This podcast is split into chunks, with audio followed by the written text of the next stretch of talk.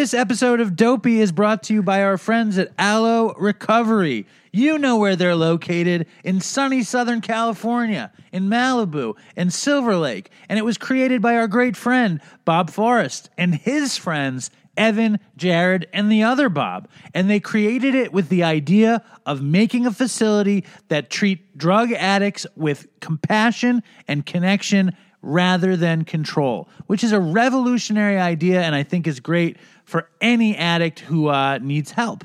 They have decades and decades of experience treating drug addiction as well as co occurring mental health disorders, including SMI. Uh, you don't go to rehab for amenities, but they have amazing amenities. They have sound bath meditation. They have the incredibly spiritual sweat lodge experience. They have surfing and, and so much more. It is the spot to go if you're fucked and you are looking for a, a safe harbor in your terrible life. I highly recommend reaching out to Alo. Attention, cigarette smokers. There's a less harmful alternative available to you. According to two studies published by Public Health England and the U.S. National Academies of Sciences and Engineering, they found that vaping poses a small fraction of the risks of smoking, and switching to vapes may have substantial benefits over cigarettes. This is why so many cigarette smokers have made the switch to vaping, and their brand of choice is Twist E Liquids. Twist is an American owned company that makes its delicious e liquids in Los Angeles, California. Twist has won several awards for creating mouth watering flavors, such as its best selling lemonade, sweet treats, and dessert flavors. But Twist also produces a line of sweet tobacco flavors. Try Twist E liquids today and get 30% off your first purchase with code DOPEY30. That's D O P E Y 30. Sold exclusively on daddysvapor.com. That's Dopey30 on daddysvapor.com. Try Twist today and make the switch. 30% off is nothing to sneeze at. If you vape, go to daddysvapor.com. This episode of Dopey is also brought to you by our friends at Sober Grid, the most amazing social network tool for addicts. Sober Grid users have the ability to reach out to the community for support at any time if the need arises. Sober Grid is a completely free app. You can go to sobergrid.com. It offers support, it connects addicts and alcoholics with their peers and their fellows.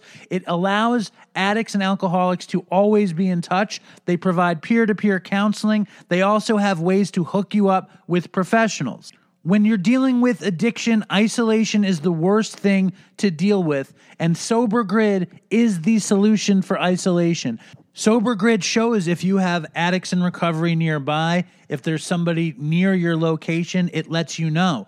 If you're uncomfortable giving your location, you don't need to know. What you need to know is that addicts and alcoholics on Sober Grid are there helping each other, offering each other support 24 hours a day, seven days a week, and it is all completely free.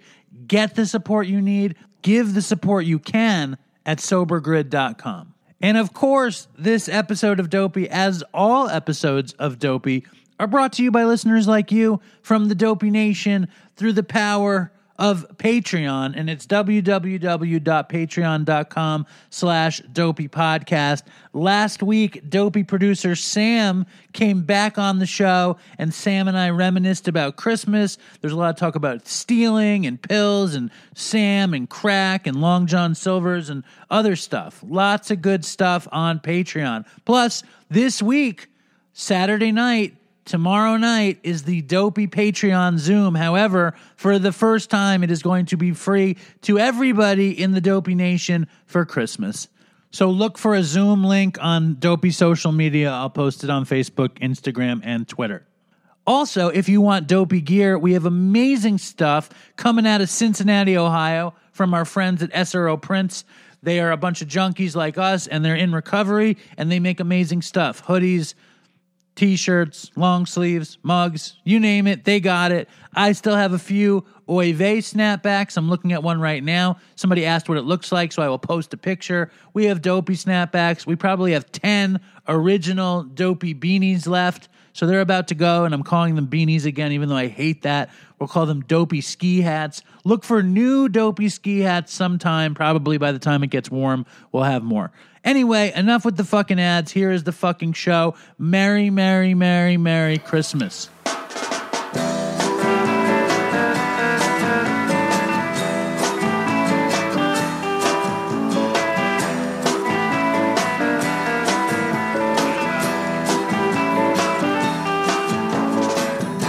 Hello and welcome to Dopey, the podcast on drugs, addiction, and dumb shit.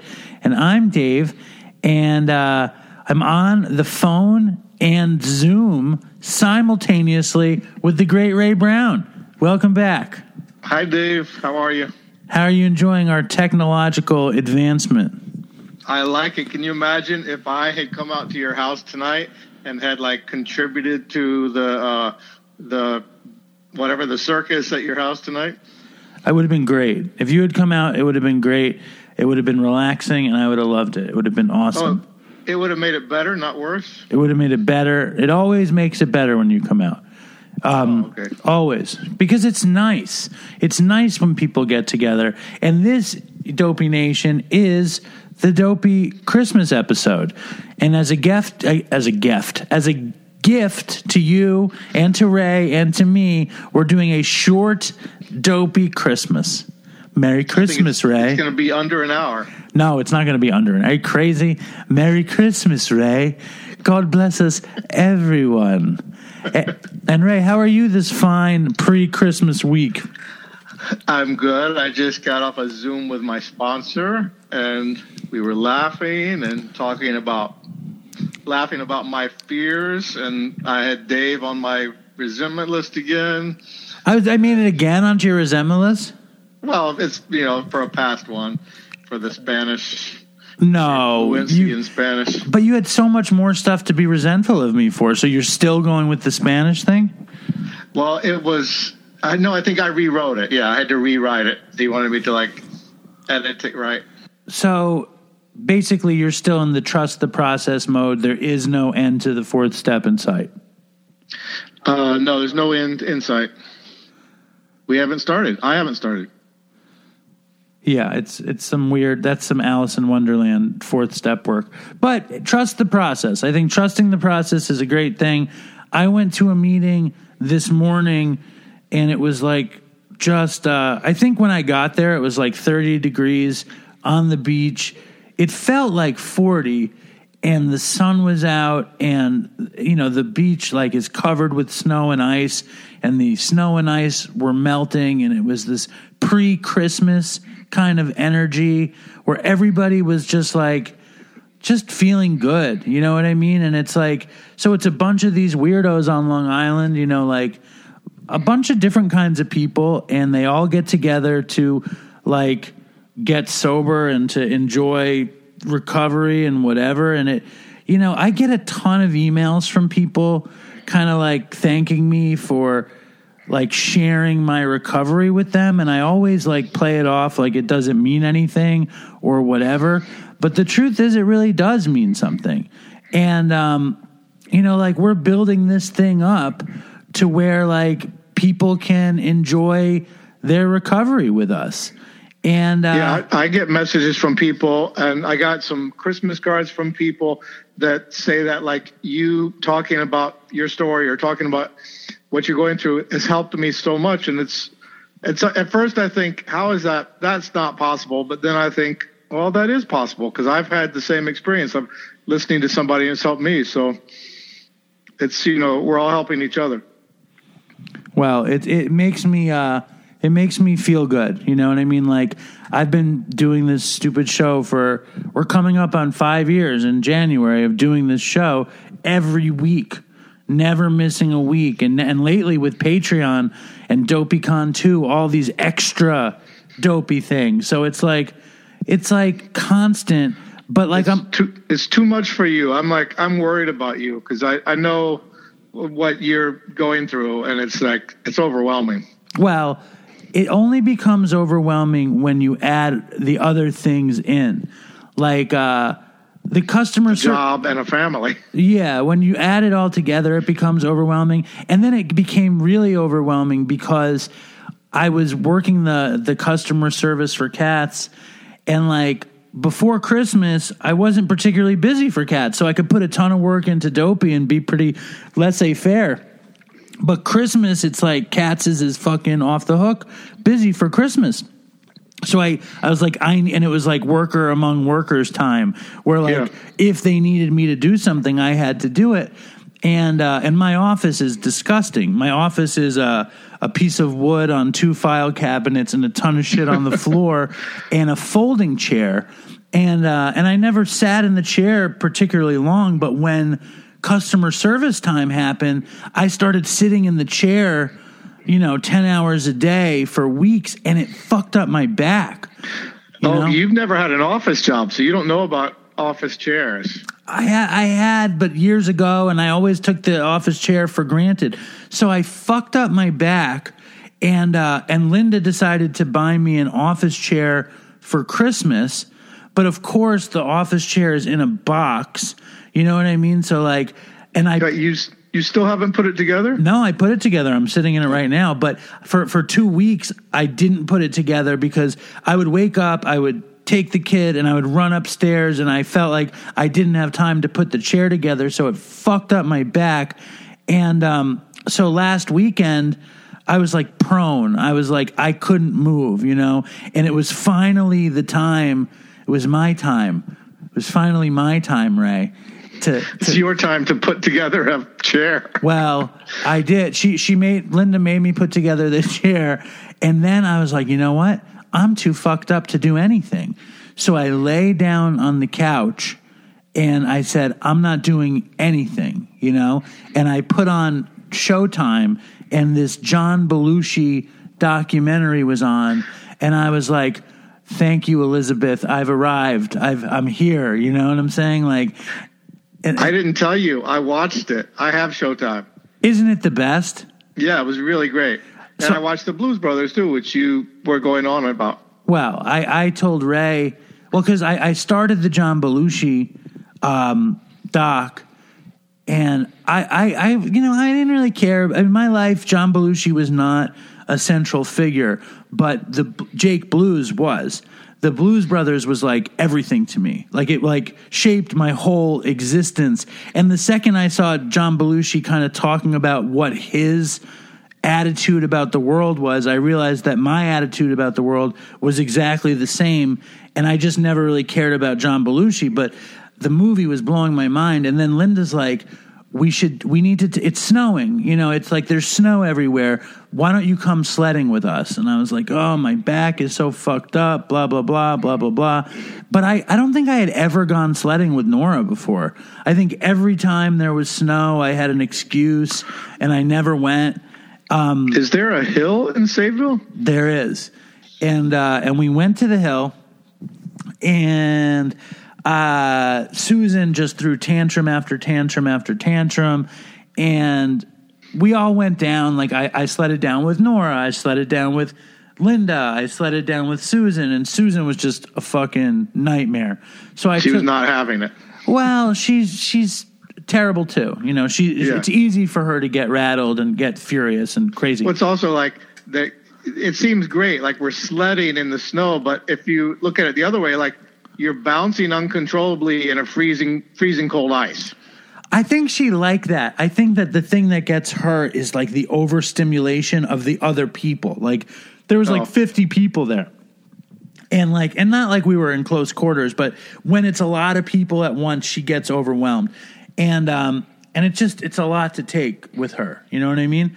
And uh so I took her for a walk, and me and her had the beautiful walk, and we're like looking at animal tracks in the snow and playing. And she had settled down, and it was super nice. And Linda and Nora went sledding, and um, you know we hung out for like twenty minutes, wandering around by the woods, and we walked back, and uh, and and Nora like kind of hurt her wrist a little bit, and Linda was like, "Dave, there's a, a a bump on the other side of the hill. Why don't you take Nora and try her to get over the jump? It's like a little like kind of little snow bump, like Yeah, so that kids can jump. Yeah, yeah, so kids can jump." And she's like, "Why don't you you get Nora to go over it?" And I'm like, "Okay, dum de dum de dum." And I take I take Nora to the other side of the hill. And I'm like, all right, are you ready? And she's like, yes. And I was like, great. And I pushed her basically as hard as I could uh, down the down the hill, and she misses the jump. She spins backwards and she goes backwards into a tree, and uh, and she starts screaming and crying, and uh, and and all sorts of strangers are running up to her, and they're and and like it was just fucking bad. Okay, it was, and then I go over there and, it was your fault. yeah, it was totally my fault. And I go over there and she's like, Daddy, I can't move. And I'm oh, like, no. Oh, I've paralyzed her. It's like this terrible sled. And I knew she was okay. I, I saw her hit the tree. It didn't seem that hard. But then every family's like, Oh, she hit the tree really hard. She, she, she got like, they, they made it sound like she got impaled by a branch of the tree into her back. She's lying there saying she can't move, right? I Yeah. can't move, Daddy. And then I like got her to move. I was like, just wiggle your toes, Nora. Show me, show me you can still move your feet. And she did. And um, and then Linda came over and she walked Nora up to the car, and the two of them were fucking furious at me. Furious. So I take I take Susan back and they're not speaking to me. And I give and I feel terrible. You know, I, I Nora's like the light of my life. I feel terrible. And um and I give Susan lunch, and Nora and and, and Nora doesn't want to deal with me, but she's not really pissed. But Linda's fucking pissed. You know what I mean? And um, Because you pushed Nora so hard? because like Nora got hurt, and I was the one in charge of her when she got hurt. Um, and Linda was being protective, but of course, like it was devastating to me because Nora was fine. You know, she was fucking Yeah. downstairs watching Full House, lying on a beanbag chair eating dumplings. You know, like she was fine. Uh, but like there was it was shocking and it was scary the idea of her getting hurt. And I and I got furious. You know, I got furious at all of them getting furious at me, and I was like, "Fuck this." And I went upstairs and I lay down in my bed and I watched the rest of the John Belushi documentary. And I was like, fuck everybody. It was an accident. Leave me alone. I'm done. You know what I mean? I was I was watching a John Belushi movie when you interrupted me and made me do that. I interrupted you with what?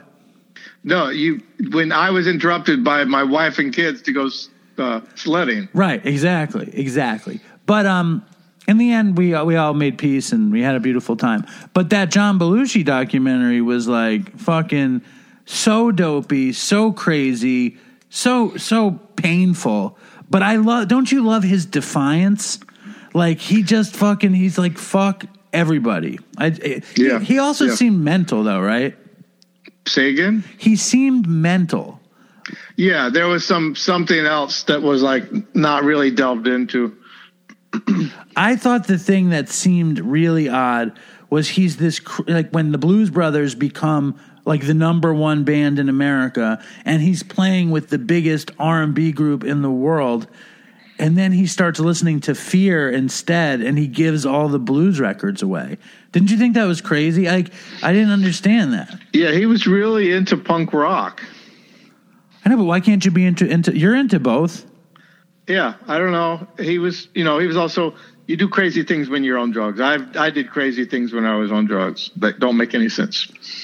Anyway, I recommend. And then and then I said to Ray, I said, uh, "You got to watch this uh, this documentary." And he's like, "I don't know." And I was like, "I was like, well, I was like." How do, are you, are you- I said, I said, when's the last time you watched the Blues Brothers? And you were like, never. That movie's terrible. And I was like, what? And so then you watched it. So give us the the dopey review of the Blues You know Brothers. what? I don't- I had never watched it. I realized.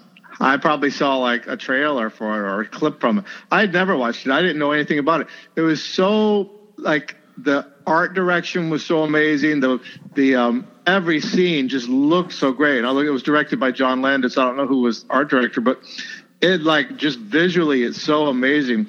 And I like they kept saying we're on a mission from God. And just a lot of it is just like it's it it's uh doesn't make any sense. It's it's um absurdist. It's it's absurd. absurd. crazy, yeah, it's crazy. absurd. And, And, they just went strong with it. They didn't back down on that. you know, we're on a mission from God, right? I I kept thinking that when I was watching that movie. I was like, that needs to be the slogan of Dopey because it is a mission from God. And We, I mean, listen, I believe that 2021 will be the year that all of the hard work finally pays off. This will be the year that the dam bursts and everything happens. Well, just that, just that people, you know, we talked about this a, a while ago, but just that, however many people have written to you or me and saying you helped me, like that's, you know, that is a mission from God. Well, don't get all don't get all crazy now, Ray. Okay, all right. Come on, So Deacon. God- Don't don't get don't don't get crazy, Deacon Brown. Don't get nuts here. Fucking hell. Um, my chair though is the is a real gift from God. My back feels better, and uh, and I don't mind the work. I check this out. You ready for some crazy shit? I Yeah. fucking doing the customer service thing. Lots of women from 1975 in Brooklyn, lots of mob wives, that whole thing.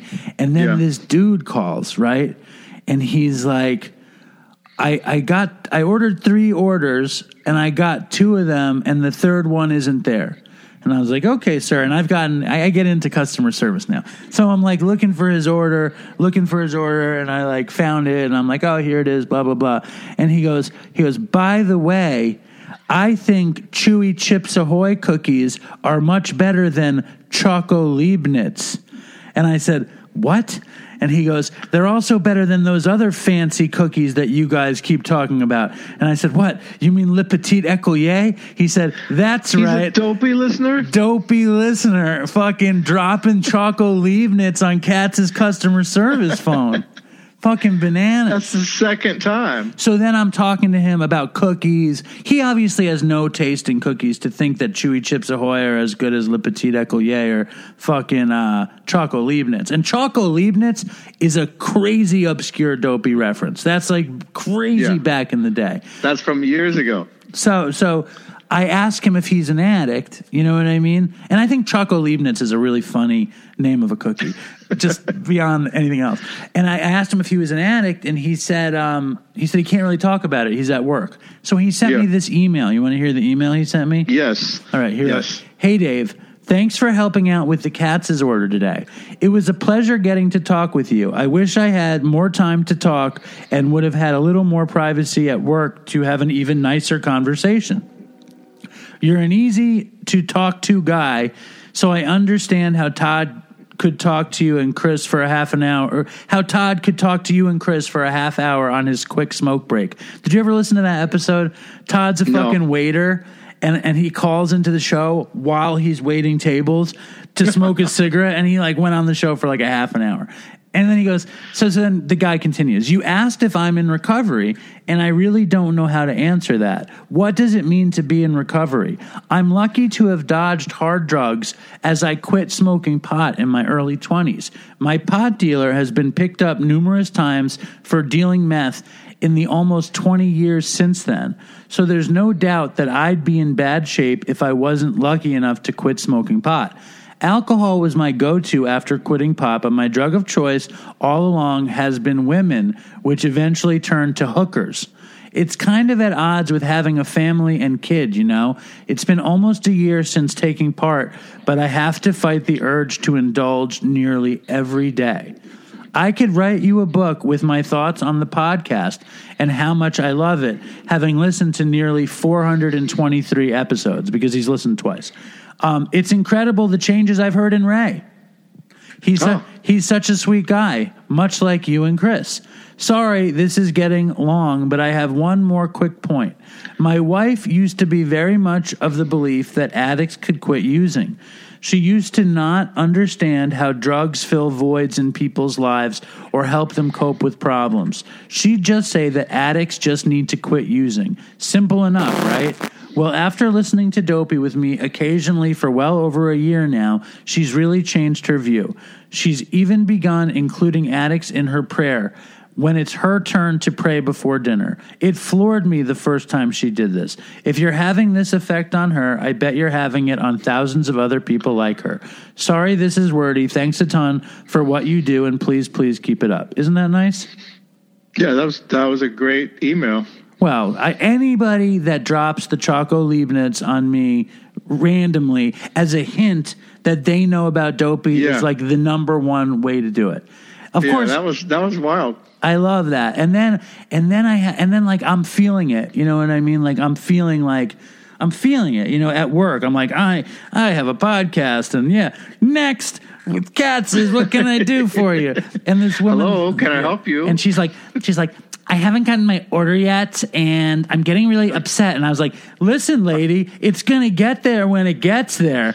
And she's like, Like, "Who are you a fan of my podcast? she goes, do you like I like do you like Choco Leibniz cookies too? And she's like, what? what, what was the the other cookie? Was it Chips Ahoy? He was saying he was saying that he prefers chewy chips ahoy to Choco Leibniz, which is Oh, just that's like a poor man. It's like he has no no cookie taste. And Dopey Nation, if you prefer chewy chips ahoy to Choco Leibniz, please write an email uh, to Dopey Well, I- Podcast. I, have something embarrassing that I have a new thing I've been doing that when I'm watching porn, I look up the guy and I go to his escort site and then I get off on that like, wow, for $150, I could have sex with this guy. And then I'm thinking, I hope I don't turn into that person. what person?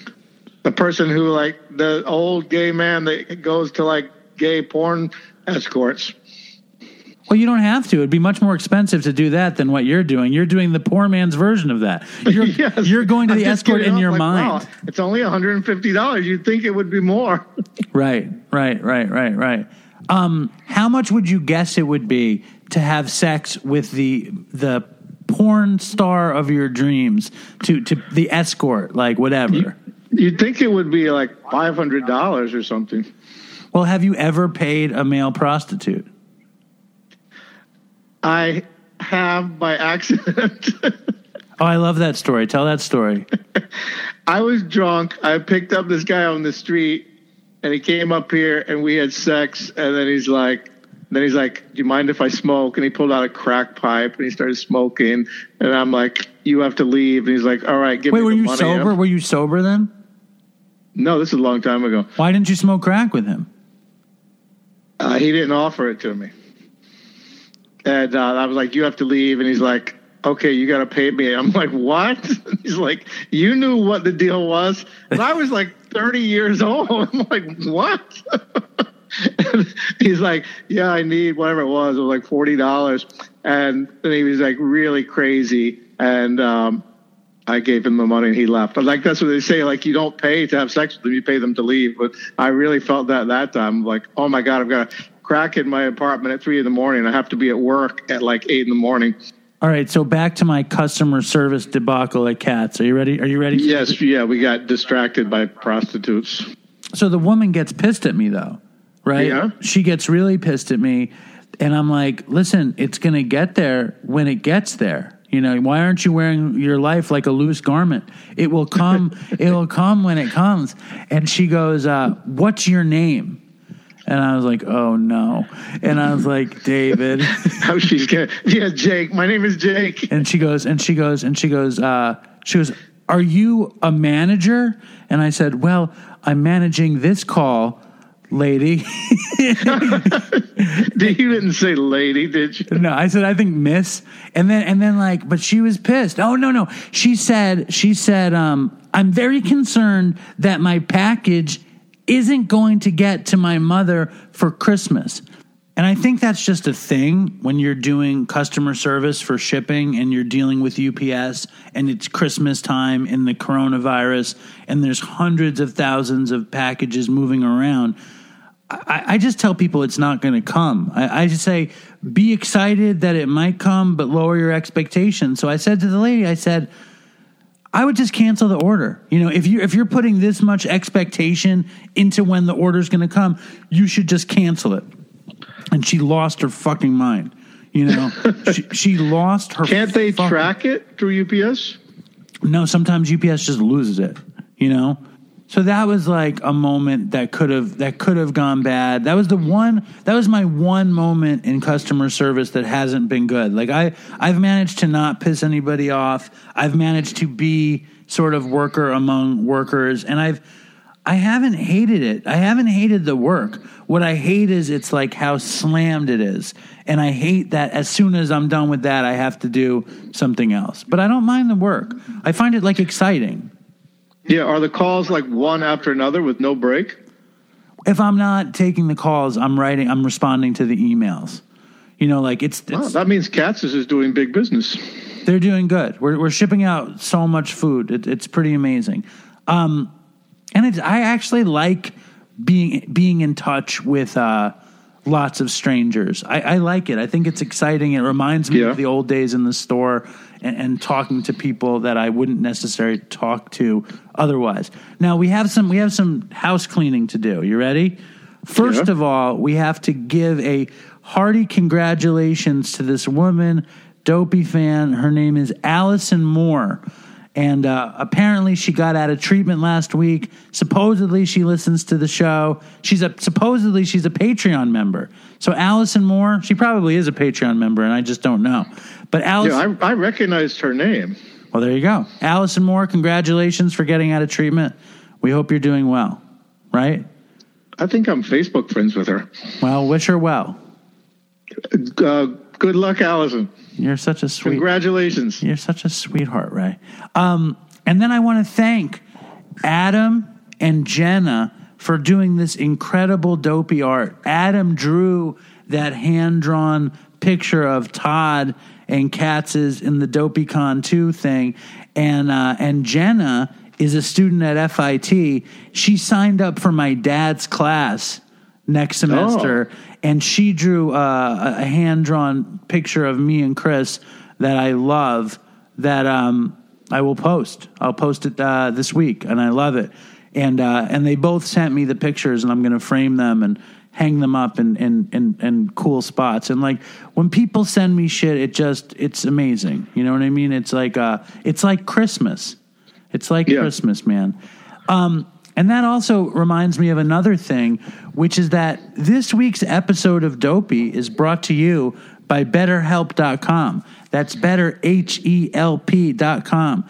And, and as Ray knows, BetterHelp is an amazing service that, that basically allows you guys to get professional help from mental health professionals to help treat depression, stress, anxiety, to help you live the best life possible without you having to risk getting COVID or going out in the world or anything like that. And Ray, didn't you have an amazing experience with BetterHelp? Yeah, it's also not too expensive because a lot of people want to see a therapist and they can't afford it. I actually, a friend of mine was telling me she's going to have to drop her therapist because she can't afford it. And I'm like, you should do this thing I did, BetterHelp. It's like half the price of what you were paying. And yeah, also like you were only before you could only see the therapist that lived in your town, your small town, however however many people. Now you can see a therapist all over the United States or the world. I don't know. Ray, you're like a natural at advertising. It's amazing. I worked for Grey Advertising. Well, not only is it cheaper than seeing a local therapist when you use the Dopey code, which is you go to betterhelp.com, which is better, H-E-L-P dot com slash dopey podcast, you save over 10%. There's over 1 million people who have taken charge of their mental health and their happiness. Don't you guys think you should too? That's better, H-E-L-P dot com slash dopey podcast. And what I'm you, surprised it's only a million. me too, considering that 5 million people have downloaded Dopey. Amazing. Yeah, and all these crazy people in America, and they're all stuck at home on, with COVID. Well, Dopey Nation, get a little bit saner and do uh, betterhelp.com. That also reminds me, also, is that this, I guess the show is going to come out after the Zoom marathon, but the Dopey Zoom is doing another Christmas Zoom marathon, It's on the 29th. something like that. And we're doing another Patreon Zoom on, um, no, they're doing it on the 25th for Christmas. Oh, I was confused. I thought you were talking about the the Patreon Zoom. That's on the 29th. we're doing the Patreon Zoom on the, is Saturday the 29th? Yeah. We're doing it on the 20. It is? No, Saturday's Wait, the 26th, I don't know. right? What are you coming up with the 29th for? Saturday's the 26th. Saturday's the oh, I 26th. don't know when it is. It's the 26th. Oh shit. That's really soon. Are you ready? No. Well, get ready, my friend. Dopey pay. You know what I'm going to do, by the way, this week? We're doing a new game show with new stuff, and uh, I'm not limiting it, limiting it to Dopey patrons. So if you guys wanted to go to the Dopey Patreon Zoom and you don't want to pay for it, for Christmas, it's free for everybody. It's free. No rules, no laws, for free. Dopey Zoom. Uh, with me and Ray playing the stash word for real prizes. And you know who got his prize, right? Austin? Fucking Austin got his prize and he didn't post it. He posted no picture of it. He gave no credit. I had to go looking for a thank you from him. I had to go, So, Austin, did you get the package? And he's like, Oh, dude, I forgot to thank you. But uh, He's going to make you wait the same amount of time. Yeah, it's a fucked up world, my friend. It's a fucked up world. Um, now, spreading the dopey Christmas cheer, we have uh, the Great Dopey Birds. They sent in a, a nice little Christmas message. Do you want to hear it? Yes. You do? Of course. Okay. Hi Dave, hi Dopey Nation. This is Annie Ellie again, and I'm with my good friend. Hi, it's Liz. 2020's been an insane year, in it. Insane. In it, but look on the bright side. The pandemic brought us closer together in the Dopey Zoom. Oh, that is too sweet. Anyway, moving swiftly on, we wanted to wish you all a Merry Christmas, a Happy Hanukkah, or a great holiday. Whatever you're doing, stay strong. Fucking toodles for Chris. Fucking toodles for Todd. And fucking toodles for Colleen. And happy, fucking 2021. Peace out. Don't the Dopey Birds just have like more fun than everybody else in the Dopey Nation? Yeah, I was thinking they should have their own show. Like they're so great. They sound so great. In it? I wonder if they could keep that up for two hours. I bet they don't have to. Nobody needs to do it for two hours. Yeah. In it? In it? Isn't it? I love in it, and it's the greatest uh, English phrase there is. Um, and I, I happened to also check in. Uh, I wanted to do a a kind of dopey regional Christmas time piece, and one of my favorite people to talk to in the dopey nation is an old school dope named Tina, and uh, and Tina's been listening to the show since we were like ten episodes in or something, and. Uh, she lives in Kensington, and I wanted to do a little segment that I like to call Christmas in Kensington. You ready, Ray? I'm ready. And now we're going to our newest segment on Dopey. It's Christmas time in Kensington with teens. Welcome back to the show, Tina. Hey, hi everyone. It's Teen, Tina from Philly. And Tina from Philly is one of our, she's definitely not one of the oldest people, but one of our longest time listeners. And, uh, dude, welcome back to the show. Dave, thanks for having me. I'll do anything you ask. Well, I appreciate that a lot. And and Tina lives in like do you think is Kensington the biggest open air sort of drug place in America right now? um, I would only be guessing, but I, I think it is. Uh, if not, it's it's something all right. It's it's it's pretty bad. It's it's worse than you think. And people, you know, a lot of people think um or, or have been to the area or from the area. It's it's it's a thousand times worse than it's ever been, and um, it, it's crazy. We're actually. Uh, if this was like you know videoing I, I would be able to show you a little bit better in a little bit but it's um it's just sad. It's, it's like you know how when you go on vacation, Dave. Like no matter where you are, you go on a vacation and like you you like step out of the car or like the hotel room and like the air is just like that bright, like because it's different and it's fresh. Yeah. Like Kensington is the opposite. It's like death. it's like it's like sadness. It's like pain and like destitute. It's just homelessness beyond belief. It's, I mean, you can't walk down the street without seeing people shoot up in their neck. And what about it's Christmas time? So does that change the lay of the land, like, or is it not Christmassy around Kensington? Well, I mean, there's some things like, the, like for all the bad that there is, there there are equal. They're not equal, but for all the bad that there is, there's there's a lot of good people that that that want to help and, and are you know giving out meals and coats and, and offering treatment and and help. Like there's i mean because of where i am and i'm sober and i'm in this sober community down here like it's so this sober community in kensington is so beautiful. You've never seen people come together and and help and gather th- i mean we just a couple of friends of ours gave things out on Thanksgiving just on a whim, and now they decided to do it on Christmas, and now we have truckloads full of things, for full of coats, and and and they're they're they I think they have like six hundred meals prepared. Right. And it's like the eye And- of the hurricane. Like there's madness everywhere, and you guys are like able to to help the community.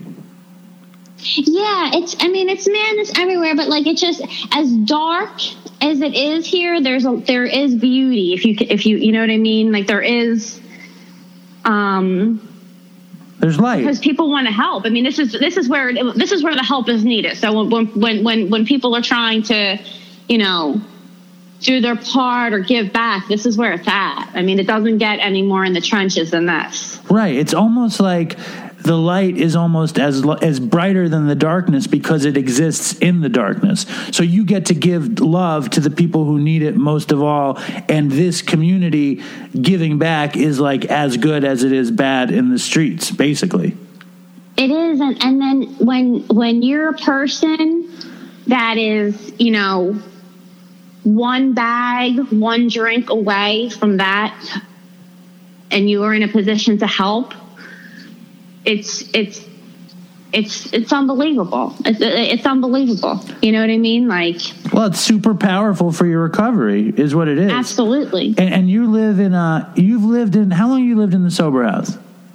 A, a year, one year. And and what do you have? A year and, and and almost a year and a half now, right? Um, no, it's September, October, November, December. I have 12, 13, 14, 15, 15 16 months. I mean, that's nothing to sneeze at. And Tina, when we started, Tina had a bunch of time, and then she got ambivalent and, and had the crazy, the crazy like truth telling voicemail that happened kind of like around when Chris probably relapsed. It was all like at once. It was a crazy, crazy moment in dopey history when you went out. I thought.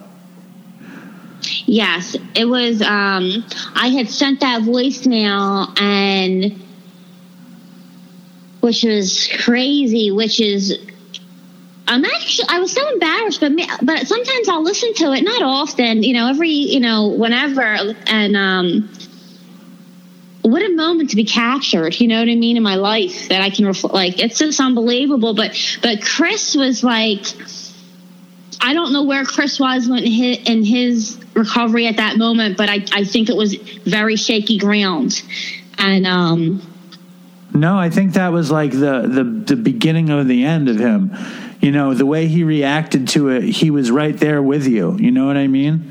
yes, um, and uh, it, it, it, was sad. Like, and, and we've talked about it before. Like, you know, the last and and you guys are great, and you reached out to me, and you know, what can you do? And we're, you were here for me, and um, and I just remember like Chris kind of saying like where he was, like he wasn't doing, you know, X, this, this, and this, and he hopes he figures it out, and because he knew, you know, like if we don't do these certain things, Right. It's inevitable, you know. Right, right. And and, And, and he um, figured he think that's figured where he was. and he figured he had a chance to get back on the horse is what it was he was like well she's not going to meetings she's not doing this she's not doing this and he wasn't doing it either you know what i'm saying fucking uh, on facebook today annie his ex-girlfriend posted a picture of his grave in the snow you know and, and she got engaged and, and, and she's moving on with her life but holy cow to see his grave in the snow it's it's like powerful and so you've been uh, living in the sober house you know you got your friend died too your friend christian died and My friend Chiclet, yeah, Christian. and and he died and then and then you came back you know into recovery and you've been in this house ever since and um, what's the sober house like during christmas Well, we're actually it's it's kind of a weird situation. The sober house well is well, first of all, I've been here a year, so it's spotless and fully decorated. okay, um, it's very homey in here. Um, it's a it's it's a shame. There's a lot going on with. Um, I think the tr- you know not to get like you know political about it, but like you know treatment centers and and public assistance and state insurance it's all maintenance maintenance. And and i'm not knocking it um like suboxone maintenance or like methadone maintenance? or, right. or methadone maintenance. And um you know not everywhere takes that. Where i live doesn't take um maintenance programs. Um so when you know that's an issue. And uh you know with this damn this fucking fentanyl man like the suboxone doesn't touch it so people go to these rehabs and like the Subutex doesn't touch your fentanyl, and these and everyone's going into you know precipitated withdrawal, and it's like we can't keep anybody in the house. The rehabs, everyone's AMAing, you know, pandemic. You can't have outside meetings. You can't have visitors. Um, Wait, hold up, hold up. Explain that to me. So people come into the house addicted to fentanyl, and they try to take uh, Suboxone or Subutex or whatever, and they go into withdrawal because it does not, it doesn't jibe with the with the fentanyl. So what? no, it doesn't touch it. like so what? d- d- but Methadone probably does a crazy high Methadone dose. does, a yeah. crazy high dose. That's so interesting. It's is it because they're? I mean, they're all synthetic opioids. You'd think it would work. I really don't know um, the answer. I know that um, you know once if you're sick, you know it, it's real hard to be sick. you know what I mean? And when what they're giving you isn't isn't isn't you know even touching. Scratching that itch, you know, you're gone, and it, it just seems as like we we haven't been able to keep girls in the house, you know, and and for it, and our address really scares people too What do you mean? because we're well because we live in we're in the drug capital of the world. And a lot of people think they can't you can't get sober here, you know. and uh, like we've had people leave and say, you know, I, I can't be in Kensington. I don't want to be in Kensington and get sober. I can't. I can't do it. I can't do it. You know. Well, that and makes it's, sense. it's valid. It's Yeah. valid, but you know, um, I think though that shows like your resolve and it shows like the population of the house. It's like it's like if you can make it there, you can make it anywhere kind of thing, right? Well, I mean, I I- have friends who, you know, I understand like why make it harder on yourself. You know what I mean? And um, you know, you don't necessarily have to live in the recovery house a few blocks from where you used to, you know, cop. But you know, it, there's not that many recovery houses. There's not that many for women. Um, there's not that many houses that aren't maintenance houses. Not like not everybody wants to be on, you know, uh, maintenance program. I, I, I don't. I'm glad I'm not. I'm not on one, and I, I like this for myself. You know, I don't knock anyone else. I'm into harm reduction, but Why are you, You know. why do you think um you could stay anywhere you want? You could stay with your family. You could get into a house someplace else and you stay in Kensington. Why? well, when I I stayed here because um, honestly, it was I really didn't have many choices. Um, I didn't want to. A lot of the rehabs wanted to send you me to out in like the suburb areas, and it for me it was too far from my family. I work in well, I'm working from home now, but at the time I worked in Center City. You know, why give myself an extra three hour commute a day? You know. Were you ever were you ever like tempted though to be in such close proximity to all the, you know, access drugs and access chaos and all this where it's basically where you used to cop? No, I didn't want to come. I didn't come here. There, we've had people come here just to have this experience, and it's sad. Like we've had some young girls come, and and I've said, like you know, you know, there's like the blackout period. And I'm like, you know, I don't, I don't think she she's she should go anywhere for a while. I think she's excited to be in Kensington. And um, you know, how do you get to F Street? And and you think I'll find a bag on the ground? And I'm like, get the fuck in the house. You know what I mean? Like, get get in. But um, I mean, we can get sober. We can you can get sober anywhere. You know, you really can. And for me, this was the best location for me, believe it or not. And there was not many other options for women in Philadelphia. And, uh, and and tell the Dopey Nation more about like what's it like there, like because I mean we've had voice voicemails recently of people who go there to cop, you know that the dude Drew who went there to cop, and you know so many people just go there because that's the most accessible place to score. So what what are the streets like? And you told me some crazy shit about it recently too. Oh my god, it's it's crazy. Like you, I mean, you just can't. I can't believe I still get surprised at some of the things that I say. You know what I mean? Like we left a, my friend left a half drank Mountain Dew on my step the other day. Came in, put the groceries down on my table, and walked out, and it was stolen. Like Right. I mean, it's just stolen instantly. Like like you can't have anything anywhere nailed down. I mean, I saw a couple last I saw a couple last week walking down my street, a guy and a girl, and each one of them was carrying a five, a four foot satellite dish. His and her satellite dish. It's like you can't have anything nailed down; it will get stolen. Um, Do you think they do you think they took it off the house or they were trading it for like fentanyl? They're like, Oh, they took they took it to go to go sell it or to go scrap it, scrap Right. them if they're scrap. You know what I mean? Definitely.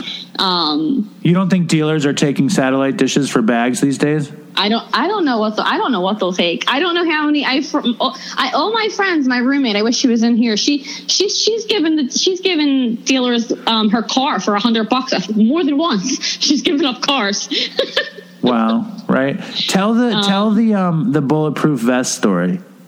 Oh my god, my my um my friend came over and he was down down the way and he's like he's like he'll never guess what they were yelling. at. He was like, "Dude, you want to make four hundred dollars?" And he's like, "They're yelling at me. You want to make four hundred dollars?" And I'm like, "For what? What they want you to do?" He's like, "Team." He's like, "They wanted me to put they wanted me to put on a bulletproof vest and shoot me to test it out." and he's and it's and it's sad, but they asked another person um, that I actually know, and he said, "Yeah, I'll do it." I mean, it's crazy. And he lived. He's I I mean, as far I as far as I know, I don't know, but he's Yeah, someone else I know who uh, I know him, but he's he's not in a good place. He's pushing a shopping cart without a cell phone right now. So Right. I don't know. I don't know how that turned out. But yeah, oh, it's it's crazy. It's it's it's you know I have you know homeless girls. Sometimes they come by the house. I, I try to like let them in. I try to show them like that you know our house is nice and and it's just sad. People don't think there's a way out, but you can get sober in Kensington. You can get sober anywhere. You know. And you were telling me that like even like if you go to the street to buy Xanax, you're going to get fentanyl. Like you can't get anything that doesn't have fentanyl in it. Oh no, I don't know where the heroin went. Everything is fentanyl. I mean, I, because I've been in the house for a while, I'll have to drug test people sometimes, and I mean, it's everything's fentanyl. They're like, you know, the girls will tell me, "Oh, I took Xanax and smoked crack," and and they and they come up positive for fentanyl. You know what I mean? Like it's just ridiculous. Right. Everything. I mean, I know people that have overdosed on. um because they're taking the fentanyl and they're pressing it into pills. So you think you're getting a Xanax, you think you're getting a perk, and you're really taking a pressed fentanyl pill. You right. know, Right. and then um, it's crazy. And then the, with the with the K two, and everybody's like falling all over the place and and screaming and losing their minds. It's ridiculous. It's a disaster, and you're going to go spread the Christmas spirit today, which is I am. which is killer. You know what I mean? Like, and the fact that like people in your house can be of service, it's like it's amazing because like you know the idea of getting spiritual dollars or like just getting the spiritual love of passing it along on Christmas is really amazing. How often do the girls in your house go out though? Like like, and I mean go out, go out, like fuck up. Like how often does that happen? it, it happens all the time. It's it's we've had it's been really sad seeing all the people that have gone out since I've been here. Um, it, it happens too much. I I mean I just went to a funeral last week, um, and he was taking kratom. He thought he could take kratom. So what happened?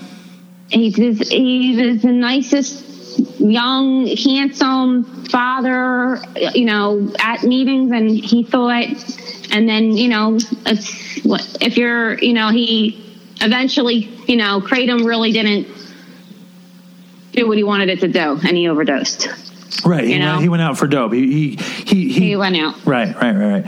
Ay, ay, ay. Well, it's um, sad it is. Did you anybody in the house like that you were sure was going to get it, like stick around or whatever, and they split? Like, like, can you tell who's going to leave, or there's some crazy surprises, heartbreaking surprises? I don't have. I don't like to put it, anything on someone like that. You know what I mean? I don't like to put where I what I think is going to happen. Um, Like I, expectations, I've I've, right? I've had roommates die. We've had people die in this house. right. Um, in the house. I mean, my. Well, we had one. We had. I've had two roommates die since I've been here. Um, the one girl overdosed in the bathroom, and uh, we Narcaned her. We got her, you know, and she wouldn't go to the ambulance. She wouldn't leave, and it was so horrible. It was like, and then she died ten hours later. She left and overdosed. And then I had another roommate. Um, who who relapsed and uh if she could she could have came back i wanted her to go to she was we were like go to detox and you can come back come back and um she wouldn't she went this is i'm gonna cry she uh she was in a hotel by herself and she hit she fell and hit her head in the hotel alone she was all messed up oh my she didn't God. die of an overdose she just fell and hit her head Oh my god. and she died in the hotel by herself. And uh it's just it's really it's scary. It's fucking scary, dude. Like I don't know. Like I I don't I used to question everything before, and now I don't question anything. Like I, I, I, I got to go to these meetings. Okay, I gotta, I gotta pray to God. I don't even really know exactly is, all right, I'm go- I'm going to do it. You know what I mean? Like, Totally. it's to- I totally, totally agree. And like, I mean, like, look, I mean, like, Colleen just died. All these people Oh. in the community are just like, it's crazy.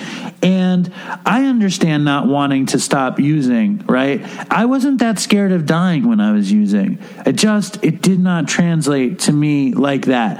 And, and even now, like, I don't not use because I'm afraid of dying. I don't use because I know I'll have no life. Like, I just don't want that life again of nothingness, you know? But the, the fact Absolutely. is, the fact is that if you go out, like everyone's just dropping dead. It's like it's the it's the saddest part of the dopey story for sure, right?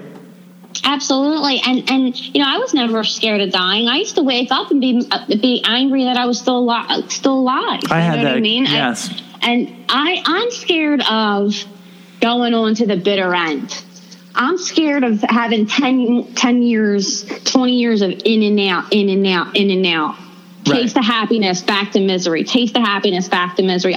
If it was, if it was more in and out, or or or or, or killing myself, I think I would pick killing myself. I really would. It, it's this back and forth. I just I can't, and I, and I would never. I would always think that I couldn't die. I always think I would like you know I would like live forever type person, and you know I I don't want to be one of them girls or women that's like you know like like no hustle left in you. And, and, and alone and sad. Like I, I, I just don't want that. I don't want that. And and my little life in Kensington is is more than enough right now. It really is. Well, I think that's powerful, and I think that exceeds all of my expectations for my Christmas time in Kensington. I, I think I think we could start a mini series. I think I think there's a chance that we do video dopey a bunch next year. So maybe you could be the roving reporter in the streets of Kensington. Oh, I could. I, I, I, I could. I, um, I don't like. I like. I won't take a video tonight because I don't want. I don't want to hurt people's feel. Like, No, I you get know, it. people are. I'm, I'm giving out clean socks to people. They don't need a camera. You know what I mean? no, no, no. And uh, but the uh, oh yeah, I'll, I'll, I'll give it. I, I wouldn't mind doing that. Being your little, being a reporter. I mean, I always felt like like you're like Howard Stern, and I'm like the Marianne from Brooklyn, but you're Dave, and I'm Teens from Philly. I, I couldn't have said it better. I could not have said it better. That's a great. That's like a great. Uh, it's a great reach. It's a great stretch, but it's a great. It's a fun fantasy for us, right? yes. Um, and you don't. Your your voice is much better than Marianne's, also. Oh, thank you so much. And I love you, Tina. And I want you to have the merriest Christmas possible. You're going to see your family. yes, I'm going to see my family. I have all my presents in order, and I, I even, um, it's a, it's like I know it's not about the gifts, but it's nice being prepared and, and having the things to to give people that you love, and you know, you're not feeling like like that jerk that's like running to CVS to get like a five dollar box of a chocolate and being pissed off about it, and you're running late to Christmas. You know what I mean? That reminds me. I think I have to go to CVS tonight and get get some presents at the at the last minute. No, I I, I no, I have the same exact feeling. Like the idea that we can like be gift givers and and like we can show up and dude like. I, I bought dumb shit for uh, for Linda this year. Like, I don't think she's going to be impressed with her Christmas haul. Not that she listens to the show, but I mean, I bought everybody else good presents. I don't think she got a good present this year. I like bought her. I bought her a robot vacuum cleaner and a garbage can. You got to do something else, Dave. No, I have some jewelry too, and a sweater. Oh, well, there you go. A sweater and a dress. But I think the robot vacuum and the garbage can are funny gifts. I think. You don't think it's funny? You're not. I why- mean, it's You think it's it's- it's. I don't know, Dave. You you have. Uh, I don't know, but I don't. I don't know, but the housewares for women. I don't know how that how that is. Well, I'm going to give her the robot vacuum cleaner so she doesn't have to vacuum. Hello, you don't you don't see the beauty in this gift having a robot that vacuums your house? It just seems so good to me. I uh, You're not with I think it. she's gonna. I think she's gonna love it. I think she's going to be completely enamored by your generosity. you think she's going to get pissed? Is what you're saying? I, I got pots and pans one time, and I was not happy. years ago, like we had Christmas with her parents, and Mm-hmm. her father had this gigantic gift for her mother, right? And uh, her mother looked at it, you know, and was like, "What? The, what? What could this thing be?" Right? And she opens up the present, and it was a garbage can, and uh, and he just started laughing hysterically, and I just thought it was the funniest thing. So I decided I wanted to try to do that moment. Like I'm sentimental for that kind of thing. I think it's funny. I don't know. Listen, funny. There's some good jewelry, Tina. I'm not a monster. Come on. What do you know. think? What do you think? I'm some kind of. What do you think? I'm some kind of Jewish anti-Christmas monster. There's some good stuff in there. Um, but I want to wish you a Merry Christmas and uh, super Happy New Year, and thank you for coming on. Absolutely, Dave. And happy holidays, Merry Christmas, Hanukkah, Kwanzaa, all of it to you and everyone in the Dopey Nation. Um, everybody stay safe. Yes. Um, carry Narcan. Um, don't use alone. Don't die like our friend Bob Flores say. You know, I tell my roommates, they get so mad at me. I say, my next rehab is going to be this Alo recovery out in California. I said, I think I can get in. But I'm not. I'm gonna. I'm not gonna relapse. I'm gonna do my best not to. But I'm just putting that out there. No, like that's gonna be my definitely. next. Definitely. My next spot. If you fuck up and live, I bet you we could get you out to Alo. So right, don't. But let's not. Let's not. Let's not go that that direction. But go definitely fucking do the good good work and hand out coats. And you're a shining example of the dopey nation. Shining. Oh, oh, thank you, Dave. Except for your disrespecting my Christmas gifts, I would say this was an amazing experience. I just. I want to see what Linda says. I want to hear what she says. I think. I'm looking forward to the follow up on this. all right. All right, Tina. Have a good one. Thank you. Thank you. You too. All right. Bye. Bye. That was. Oh, she's gone. So there's that was the great Tina Mathis. That was great. I really enjoyed. I listened to it twice actually. Really? Why did you listen to it twice? Well, because you sent it to me and I listened to it, and then you called me tonight, and then you're like, "Hang on, I have to deal with stuff," and I listened to it again just because, like, just to refresh my memory, so I and so I could like remember some of it, and just like I had been watching Kensington videos all day today, and then you wrote and said, uh, "I'm going to do Christmas in Kensington." I was like, "That's really weird." It seems like I mean you've been obsessed with Kensington for months though, if not Yeah. longer. It's like uh it sounds like like the opposite of a magical place. It's like the most debaucherous place. I bet you can get cheap sex with a really attractive gay escort there cheap. Well, you can get cheap real. I was looking at Kensington real estate tonight, and I was I liked what she said about when you go on vacation and the air is fresh and it smells different. Like in Kensington, it's like oppressive and the air doesn't smell good. It looks.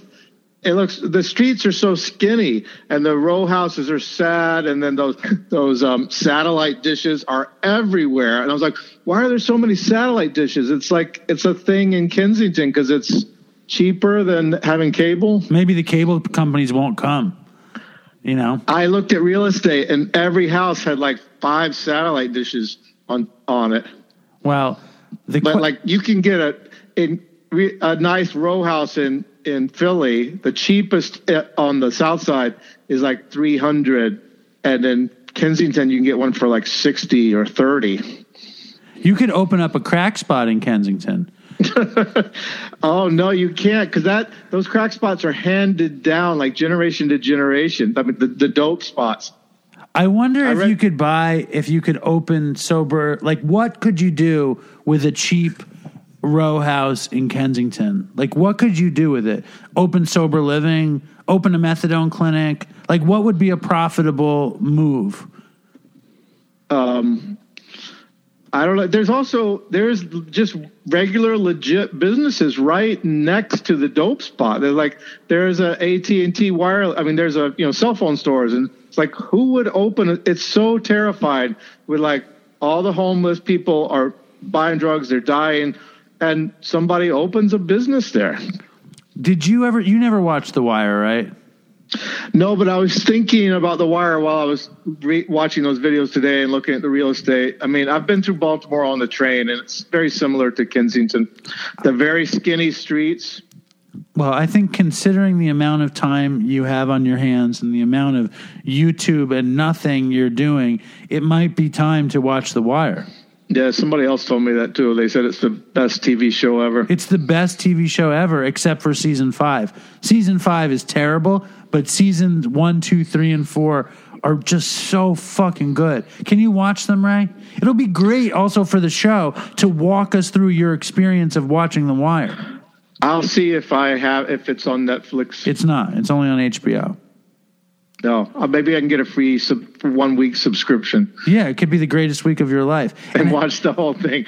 How about when I told Tina what I was going to get Linda for Christmas and the silence? Oh man, I was silent too. I was listening to that, going, "Oh my god!" I'm covering my face now. I'm like, you did not get your wife a vacuum cleaner for Christmas. I got her a robot that that vacuums. It's still a vacuum cleaner. But it means that she doesn't have to vacuum. I got her a garbage can. I, a I thought vac- Tina's silence was so great. It's like she handled it so well. She just stopped talking. Well, I asked her afterwards, and she said that it wasn't as bad as it seemed. That somebody had texted her, and she looked at her phone in that moment. That's what she oh, said. I kind of thought like, wow, she's really like just stopped talking. She said that she's that it was not like that. Normally, I cut shit like that out, but I found it so uncomfortable that I decided to keep it in.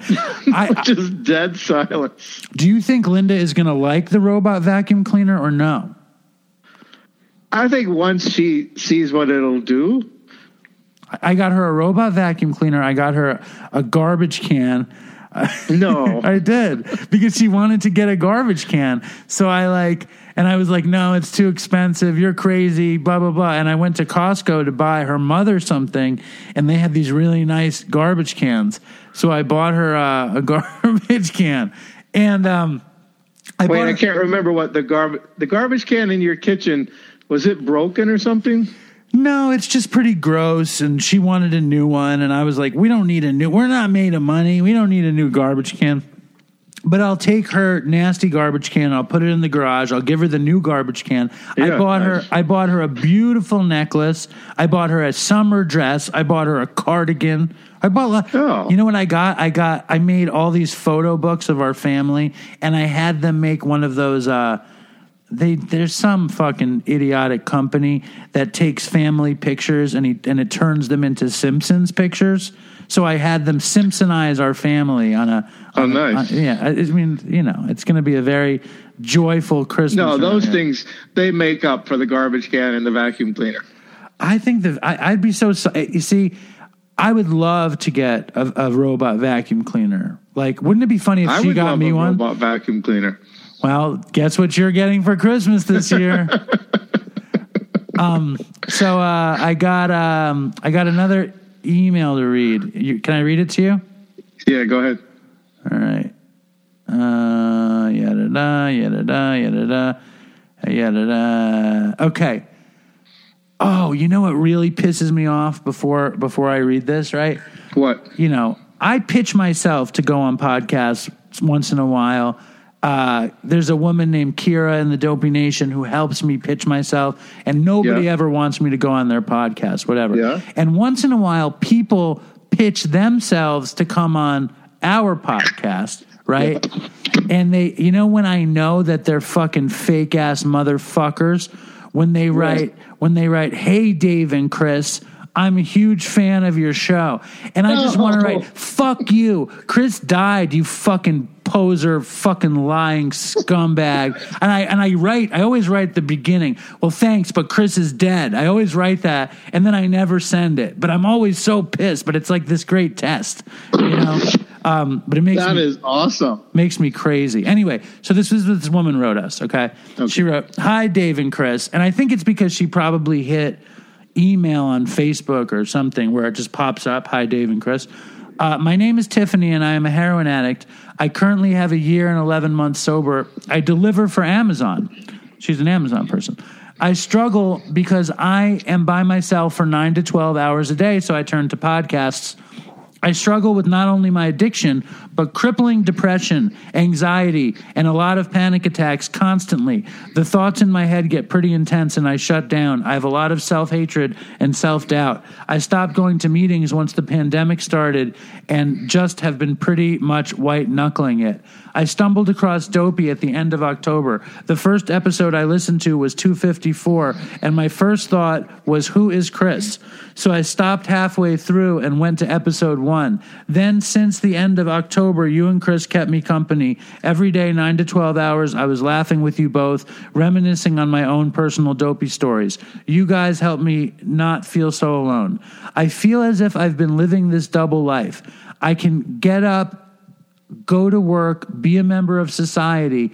I can put on a good face. I compare myself to a chameleon. I can blend in very well in real life. I can show you whatever you want to see, whatever is appropriate for that encounter I'm having with whoever, whether that be my bosses, coworkers, people I'm delivering to, the man at the Starbucks when I'm buying my coffee. To everyone, I am normal, a basic bitch, if you will. No one knows about the constant self hatred. No one knows about my itchy sweater that I constantly wear.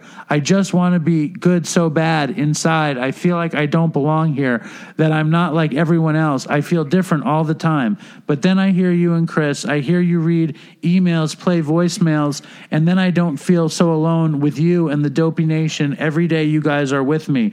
I'm a part of the secret society that the normal person will never understand. You don't even know me, but I've laughed with you, I've cried with you, and you've helped so much. When I got to episode 143, I felt as if I lost a very close friend. I cried and cried. My head hurt so bad for you and his family and friends. Even though I've never met Chris, he was a big part of my everyday life. It hurt and is very fresh to me. Even though he died two years ago, in my life, he died one month ago. I cry when you play the Baby Back Rib song, but I cry happy tears, and I thank God that I got to experience him through the podcast. I'm currently at episode 259, and I can't wait till I'm all catched up, caught up. Dave, thank you for continuing the podcast. Thank you, Linda and Alan, Ray, and the Dopey Nation. Um, so that's a beautiful email, right? Yeah, that was really nice and and really interesting that she's like she started at 253 and she's like who's Chris? I think that happens a lot. I think that this podcast is best to listen to from the beginning and then it's a, crazy build, you know. And then I wrote her back, right? And I said Yeah. you should send in a dopey story. So she sent in a dopey story. Do you want to hear her dopey story? Yeah. Okay. Or it sounds like she may not have dopey stories because she's like kind of together.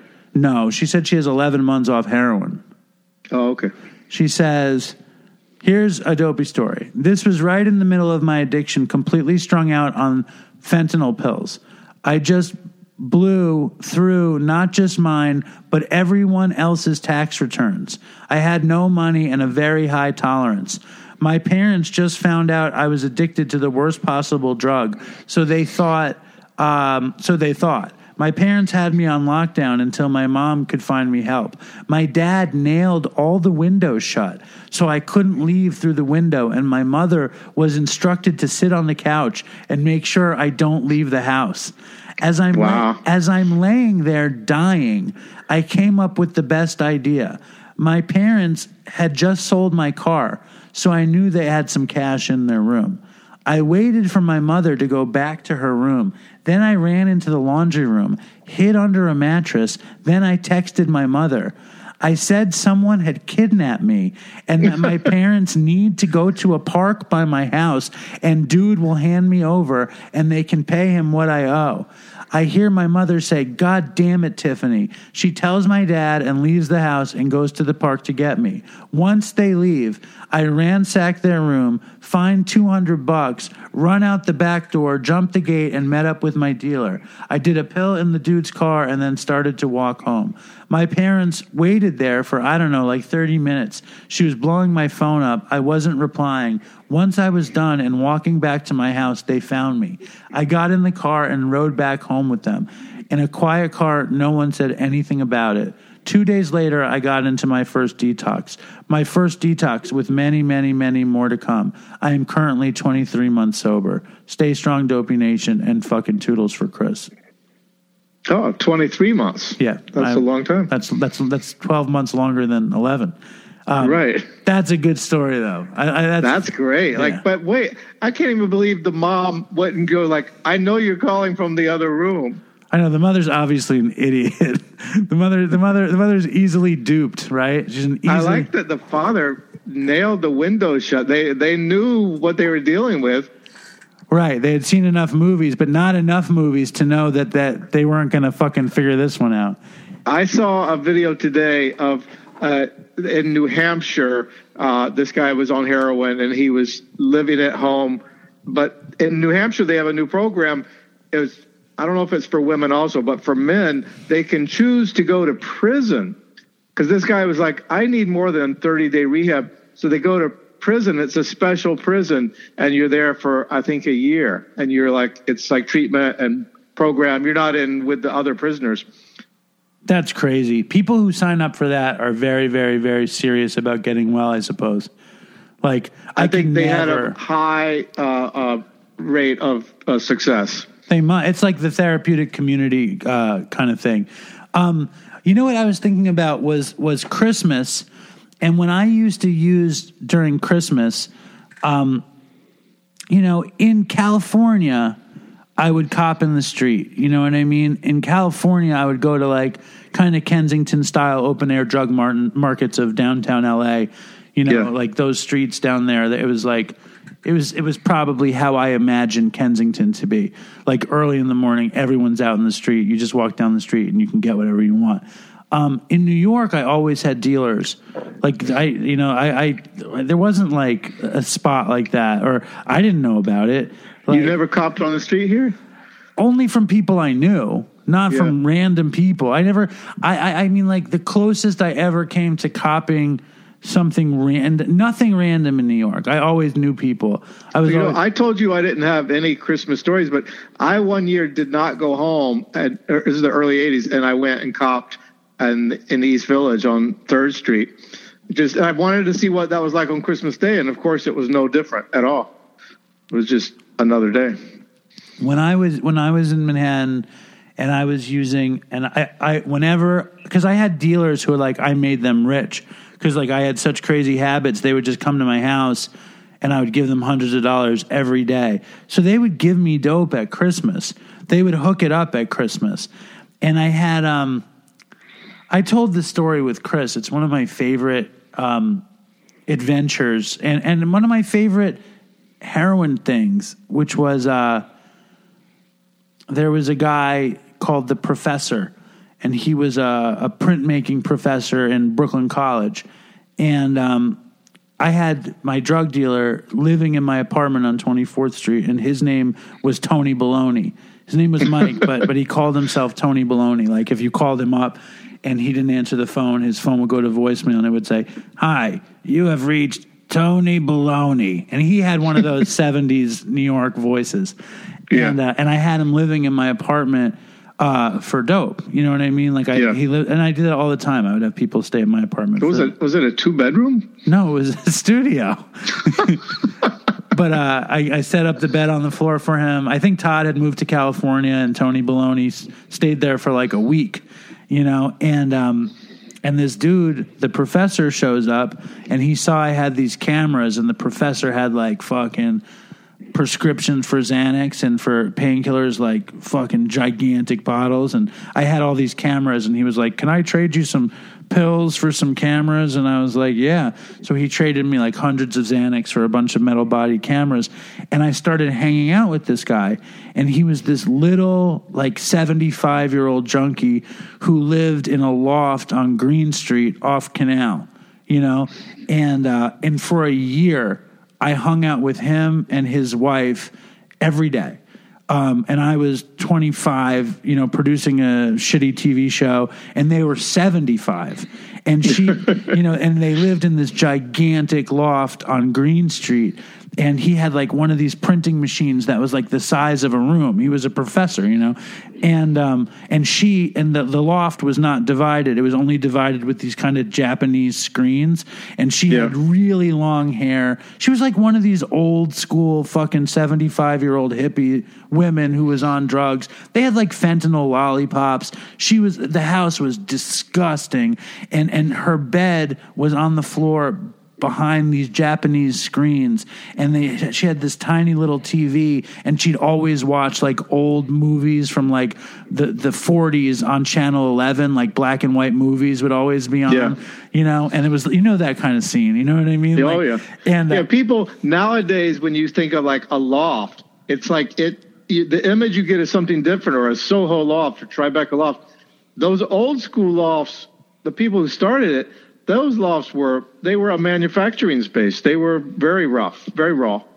Yeah, and this one, I mean, and and you you couple that with old age, and then with heroin addiction, and he was also an alcoholic. So, what year is this? This was uh, ninety nine, two thousand. So they probably moved into that loft in like 1960. Right, right, right, right, right. Exactly. And and I I mean like I I spent like two Christmases with them. And like and we would always cop together and we'd always get high together. And like I felt like I was like a beat a beat guy. Like I was in the, the beat scene because I was hanging out with this old junkie and I would wander around Soho with him looking for good deals and stuff. And uh, it was just crazy, crazy, crazy times. And um, the way that story ended, I mean, like I, I would get bust. I got busted a few times. Like I went to jail, and every time I got out of jail, I was sick, and I would call them, and they would give me dope, and they were like really, like they weren't like surrogate parents to me. I was really close with the mother. The father was really like mean, but we had this bond. And um, one day, I, I never noticed their name, right? And one Yeah. day I went, and I'm not going to say the name just in case. Yeah. I went to their house and I see the name, and the name was the same as a kid I went to high school with, you know, the last name. And I went upstairs, and the kid from high school was their son. Oh. And, and he was there, and he was like dismayed that he had junkie parents and that I found out about it by, by being their running buddy. Yeah, that's wild. It was insane. I can't believe I never told you that story before. No, But you know where you can you can see one of those old lofts is in the movie, the Scorsese movie After Hours. I never saw that movie. Oh, it's that's one of my favorite movies, and yeah, there's a lot of action takes place in like a real Soho loft before they were you know made all fancy. I can't even believe that like that period of my life. Like I remember I would like go looking for him and he would be drinking at the uh you know the the, the lounge on Spring Street, that bar on Spring Street. Oh yeah, yeah. And I and he'd be he'd be there at like 7:30 in the morning. Drunk, like it's open at seven thirty in the morning. Yeah. It's like a bunch of old like poets, fucking drunk, and I'd have to get him to go cop, and she'd be like, "I'm sick, get him to come cop," and uh, I'd have to go like I'd be like this kid going to get this seventy five year old drunk off the bar stool to go cop with me. Um, it was pretty crazy, really. Um, you know what movie I watched over the weekend? Also, uh, What? The Irishman. Did you see it? Oh, I have that on a list of things that have ruined for me forever because of that dude. Because I saw that with him, Oh, and he was Irish too. and he was Irish, and I didn't like the movie.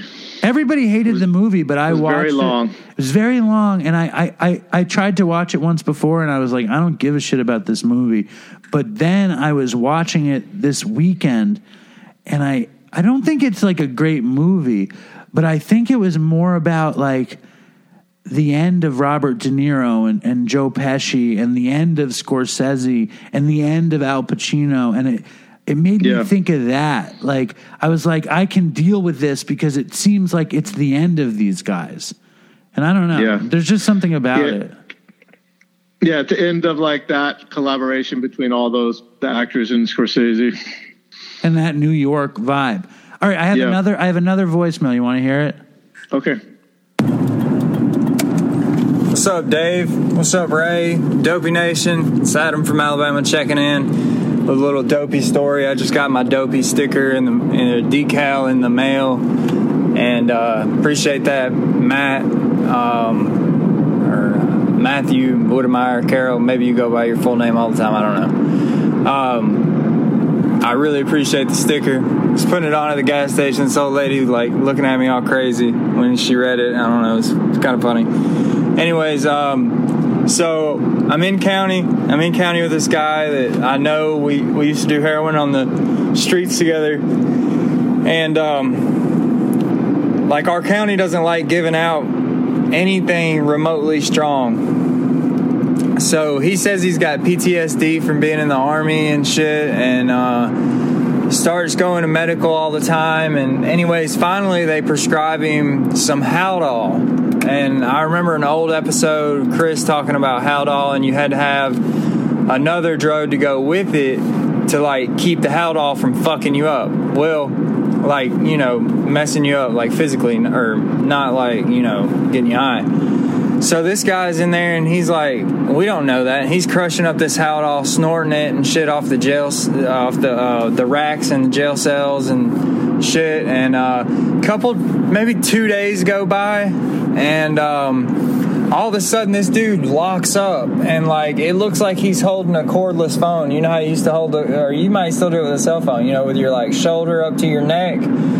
Well, he gets stuck like that. So dude's walking around the pod fucking stuck like he's holding a phone uh, to his neck, fucking neck all crooked and shit, and he can't like he can't sleep. Like I mean, he's literally stuck like that. And bro, it took medical like I don't know, at least two days to like come get this guy and take him out of the pod. And uh, I felt so bad for him, man. He tried to get me to do some of it. I was like, I don't want to mess with that. I don't even know what that is.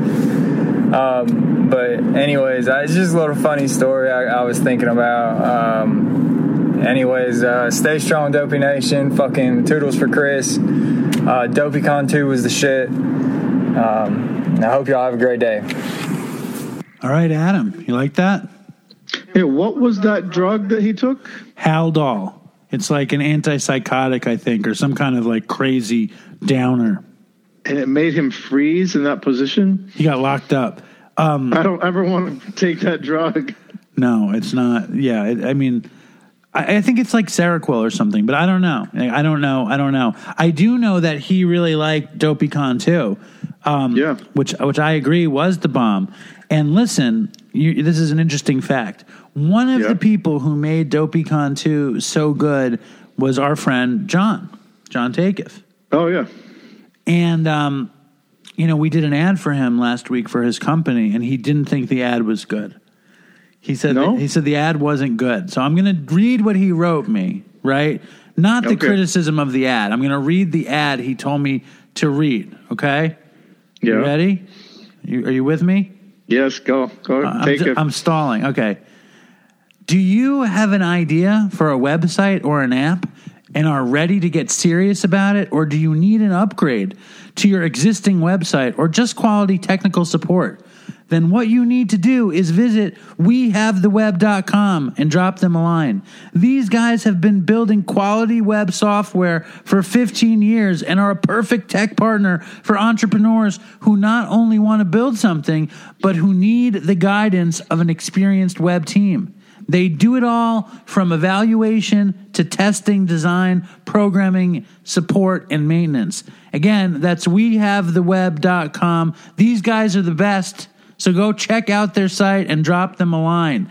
Now, what John said that I said wrong was that I didn't talk enough about what they do with apps. So if you're ready to start the Ray Brown G Folk app, the I am. then Yep. you go to fucking wehavetheweb.com.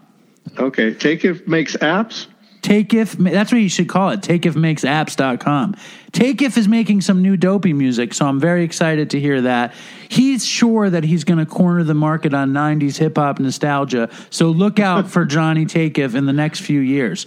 And another thing that um, that's been going on is that Ray has felt guilty about all the work that I put into the show and about him taking all the glory.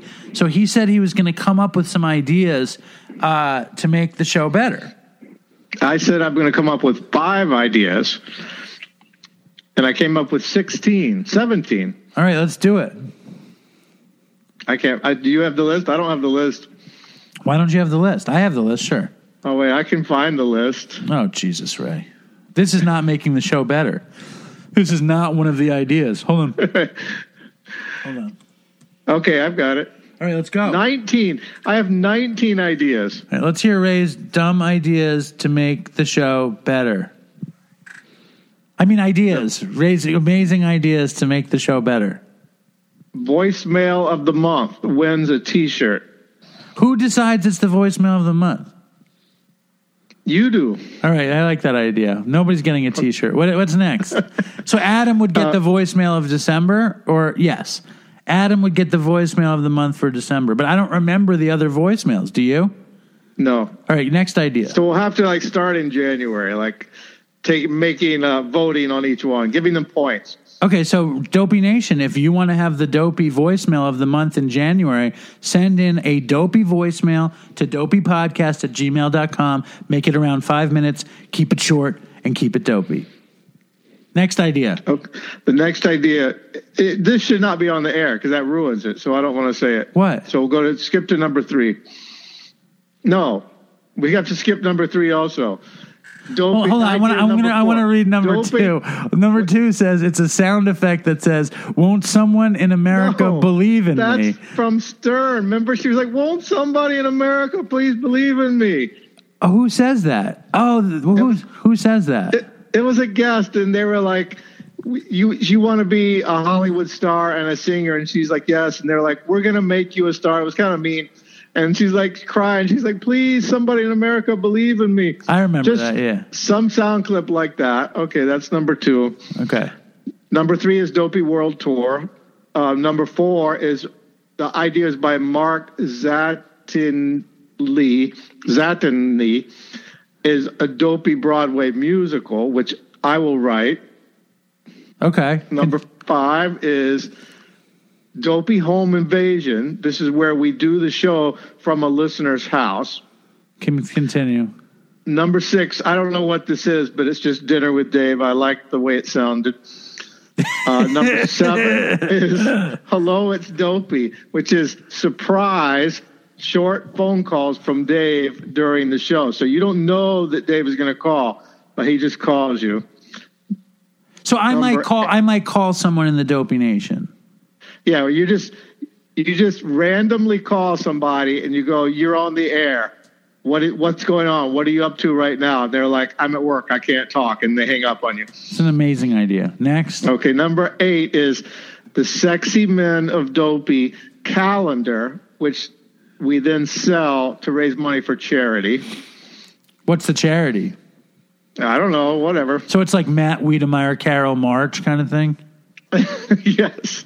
Number nine is Dopey Nation attacks. That's where the Dopey Nation targets one celebrity to be a guest or a news source like Good Morning America. They're like, why don't you have Dave from Dopey on Good Morning America? I like and they that. get they get five thousand crazy emails and they're like, okay, we'll do it. Hold on, hold on. Let's stay on this one for a second. I think this is a really good one, and I think the Dopey Nation should go after either should go for This Morning America or that was that Go for what's Oprah Winfrey's friend? Um, Gail. Gail, call Gail and say, We demand that you have Dopey Dave on. Dopey Dave. Dave from Dopey. Dave. Continue. Dave from Dopey. Yes. Or to tar- to uh, write to Keith Richards and go, well, I'll never buy another Rolling Stones record unless you go on Dopey. Or Courtney Love. Courtney Love, that's a better. Yeah, drive Courtney Love so crazy that she will go on Dopey. Operation Courtney, we could call it. Operation Courtney. Number 10 is if you get a photo of yourself wearing dopey gear into a legit news story, then you win some kind of prize. Definitely. You win a prize. Or if you just say toodles or fucking toodles for Chris. Yeah, Like you, a Baba you go Booey up while they're like, thing. "I'm reporting from the scene," and you run up, you run up, and go toodles. Yeah, that's good. I like Okay, that. number. I thought you were going to attack me over all these. I'm Okay. liking that. I think these I think these are pretty good. What else you got? Number 11 Uh-huh. is dopey, I would say dopey bomb the world. So do, dopey graffiti like on a railroad overpass, or if you don't want to be arrested, just put a sticker into like the disgusting bathroom of a rock club. You might get arrested for that too. Um, Yeah, I know. But listen, yes. I got so many, I have so many dopey stickers, and I'm like, I don't want to be arrested. well, before we say another word, this is my favorite idea. Bomb Dopey the world. graffiti. Let the world know. And I'm thinking, I, I don't know if the old school dopey fans know about this. There's this very shitty cab company in my town called Lindy's Taxis. And on the top of Lindy's Taxis, Every taxi says, "Do you want to buy an ad here?" Right? Like there's every one of them. Nobody's ever Yeah. bought an ad on Lindy's taxis. It either says they want to hire drivers or they want to sell ads. And I, Yeah. I'm going to make the dopey cab finally. I'm going to buy an ad on Lindy's Yeah, taxis. how much is it? I don't know. I've been wanting to know for five years. I that think was that's that going to be part. idea number 15 was uh, airplane ban- dopey airplane banner ad going up and down the beaches of Long Island, which I posted like a mock-up of that on Dopey Nation. But I looked up the price. You can it's as cheap as five hundred dollars to have a banner going up to just say Dopey Podcast for like all of Long Island to see. But 500 bucks is a lot of money for people to see it for a second on the beach. It's a lot of They money. see it. They see it for a long time, Yeah, but they're going to be like, "What's Dopey Podcast?" and then they'll Google it, and they're like, "Oh, Do you think? I want to listen to this." Well, I think I'm gonna do the Dopey Cab as part of the five year celebration. By the way, Oh, that- okay. that's the next Yeah. big thing is the five year anniversary. Are you ready? When is it? On January 21st. Oh, it's very soon. Very soon. Dopey Nation, are you ready for the five year anniversary of Dopey? The thing that's going to break us into the stratosphere? The next big thing? Anyway, continue. What?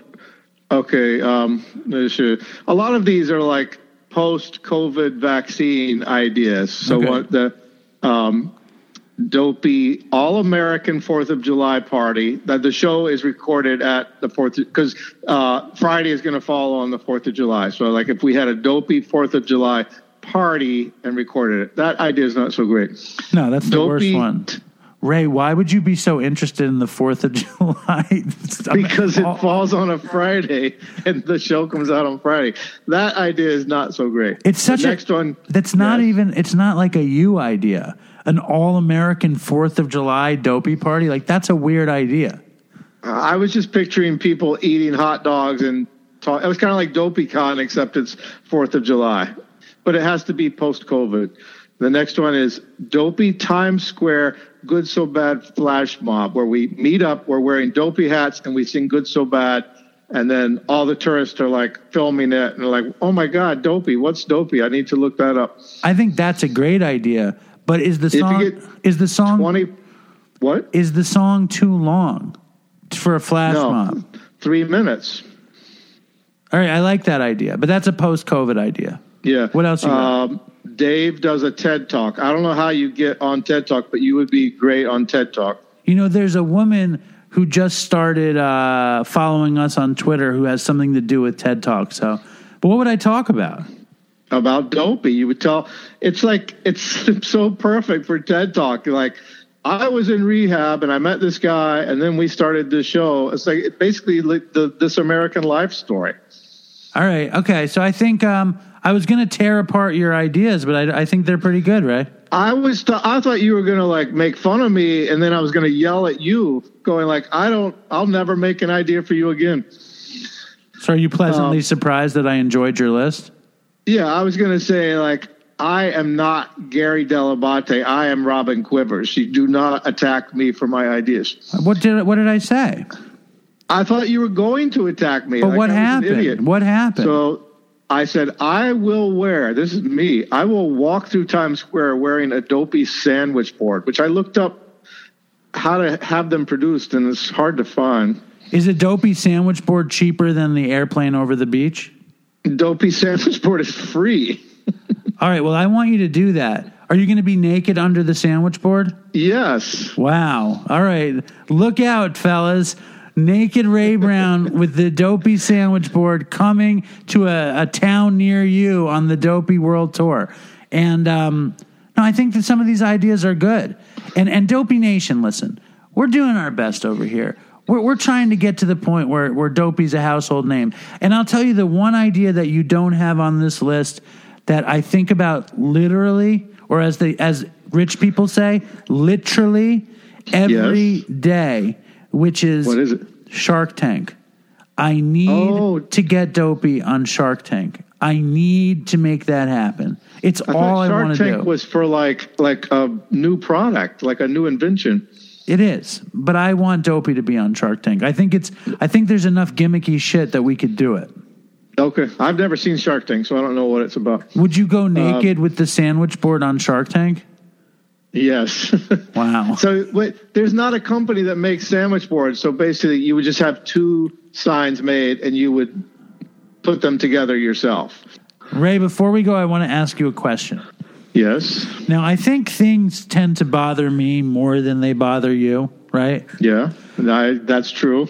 But obviously, things bother you also because things bother everybody. Yeah. I mean, I've got this thing on my forehead now that's bothering me a lot. Yeah, I can't barely see it, but I don't mean that. kind of- I mean, like, let's say I text you something, right? And you Yeah. text me K. I hate that. I don't like that. I have a friend that writes um, Prolly. Oh, Prolly. How does he live with himself, Prolly? It's like, how hard is it to write okay? Or probably. Even better. Yeah. You write Yeah. probably. Now, let me ask you this. One of the, te- I think K is probably my most, most hated text, but you know what text I despise? What? The thumbs up. Oh, the thumbs up is like, I don't want to talk to you anymore. The thumbs up is keep coming back in text form. It's like the biggest shitbag fucking text you can send. But what's worse for you, Ray? A K or a thumbs up? Thumbs up. You hate the thumbs up. Thumbs up is thumbs up is like, I don't want to have this conversation anymore and it's over, but I'm going to send you a thumbs up. So you think they're just shitting on your face with a thumbs up, basically? Yes. Total disrespect. Right. Disgrazia. But everybody does it. Everybody sends that thumbs up. I don't send a thumbs up. I Never. don't send it I because I just write like cool. I'll write cool. I write cool to everything. Everything. You know what I like is I like the thumbs down. I'm big into the thumbs down. You know, somebody wrote me on on Instagram and they they she said, "Why do you use so many dark-skinned emojis?" Like like that it was racist that I use not white emojis. I you've never sent me an emoji, I don't think. Well, I've I've always used Black Santa. Black Santa is my favorite emoji. It's like Oh. I've always just really loved Black Santa. And then sometimes I'll throw a lot of emojis at the end of a post and I you know, I might do black Dracula or a black construction worker or a black wizard. And I don't know why they're all black now. I think I just selected all of my emojis to be black. It shows you it offers you what you last used. Right. But so she she didn't like that I used black emojis. So now I'm like taking the time to change the skin tone of my emojis so it's like more of a rainbow of emojis. But my Santa is black Santa. That's this my the Santa of my understanding is black Santa. I don't know. Okay. Now, uh, are you excited for Christmas? Uh, I'm not really doing much for Christmas. I'm excited to not do anything for Christmas. I'm not. uh, This sounds terrible, but I'm just I I don't like Christmas, and I I was in the grocery store tonight, and they were just. I felt like I was being assaulted with Christmas music. You don't like Christmas music? I hate Christmas music. I Really? don't like Christmas. You don't like Christmas music? No, I hate it. I it, it's like it. I can't describe how much I hate it. I love Christmas music. Um, I love Christmas. I love Christmas and Christmas music. This is interesting because usually you like everything and I don't. And here we have a, a great reversal of fortunes. And it's Christmas. It's such a lovely thing. And you're Christian and you don't like it. Um, and the ultimate, uh, the ultimate dopey Christmas music story, right? And I Yeah. and I retold the professor story, and I'm going to retell this story because it was my old favorite story, which was, and I'm sure I've told you the story, but uh, when I lived in Los Angeles, right, like I would cop like uh, in downtown LA, and um, and I never really felt at home. And whenever I got a person like a connect, they would get busted or they would like get crazy habits and use all their dope, and they were never reliable. They, I never had a good source. But somebody told me about this guy and he lit like I would always cop where everybody else would cop, which would be on like Sixth Street between Broadway and Spring Street in downtown Los Angeles and Saint, you know, those those streets and whatever's a little bit east of there. But if you go east of there, you're like Skid Row and people are like shooting up in their necks and smoking crack and living in tents on the street and all that. So I never like to go that far. But the guy they told me about was this guy named Sergio. And Sergio, you had to take like the a highway. I can't remember what it was. It was like the 10 or the 101 or whatever it was. And you go down the, on the road towards Santa Ana and you get off like a couple miles down where there's nothing there. And the guy, Sergio, is a heroin dealer who's blind. Okay? He's blind and he How does that work? I don't even know. And I used to buy from him all the time. But he had better dope, bigger, bigger bags. And this dude was so cautious that when the like he would sell dope on on his spot from like 4 a.m. to like 6:30 a.m. And when the sun started to rise, he was gone. And um, Wait, he was outside? he, I, I remember him being like outside a laundromat and he had a crew and he was blind and it was around christmas time and i would always have the song let it snow in my head and i and i was always so excited to see sergio that i'd go sergio sergio sergio and it was like it was like the greatest thing because i would cop the dope before the sun rose like I'd be, I'd wake up at fuck. I'd go to bed at nine. I'd wake up at four. I would steal money from my girlfriend. I would creep out of the house, take her car, and, and just joyful as all fuck, singing "Let It Snow" to Sergio to to get the big bags. And then I'd come home and I would like watch reruns of Lost, shoot the dope, chain smoke cigarettes, smoke bong hits, and then the sun would come up and then I would be broke again, and you know, with nothing, and then the day would start. But I, it was a, it was a, a weird, weird time. Merry Christmas, Sergio. Merry Christmas, Sergio. Uh, Merry Christmas, Dopey Nation. Merry Christmas to you, Ray. Scrooge, Merry Christmas to you, my gay Scrooge friend. Scrooge. Um, I don't know. I have some fond memories of Christmas, but I just felt like it's just so overwhelming and like to be like, why do you have to play Christmas music in the grocery store? I do like the song River by Joni Mitchell. That's your favorite That's a Christmas song. That's I like that. I like War is Over by John and Yoko. You don't like White Christmas? It's it's in the playlist in the supermarket. You don't like, you don't like any of those songs? No, you know, I probably did at some point, but I'm just like, I don't know. It's that's how I feel. I'm just like too. It's too much I think forced happiness. I think you need, and, and I'm going to say this as delicately as I can, you need the next chapter. You need the next chapter. And in the next chapter where you find more hope, you will have a glorious Sergio White Christmas. anyway, uh, that was our Christmas episode. Did you have fun, Ray? Yeah, that was quite a Christmas episode. What was your favorite part? I I like Tina and in Kensington. Like she's like this house is completely fully cleaned and fully decorated, and we're gonna uh, give out. I'm gonna serve food on Christmas Day. I like that whole thing. Well, maybe you should do that. Maybe that would kick up the Christmas spirit in you, Mr. Brown. That's good. That's a good idea. All right. Well, uh, Next year. Why don't you take us out? Stay strong, Dopey Nation. Fucking toodles for Chris. Yes. Merry Christmas, Dopey Nation. May your holidays be joyous and bright and as peaceful as possible. And stay strong, Dopey Nation, and fucking toodles for Chris. Yo, what's up, Dopey Nation? This is Johnny Takes AK, the Rugged Shot, aka Chuck Lewis. What up, Dave? Big ups, Chris. Toodles for Chris. Dopey Nation. Good so bad. One, two, one, two, three, four.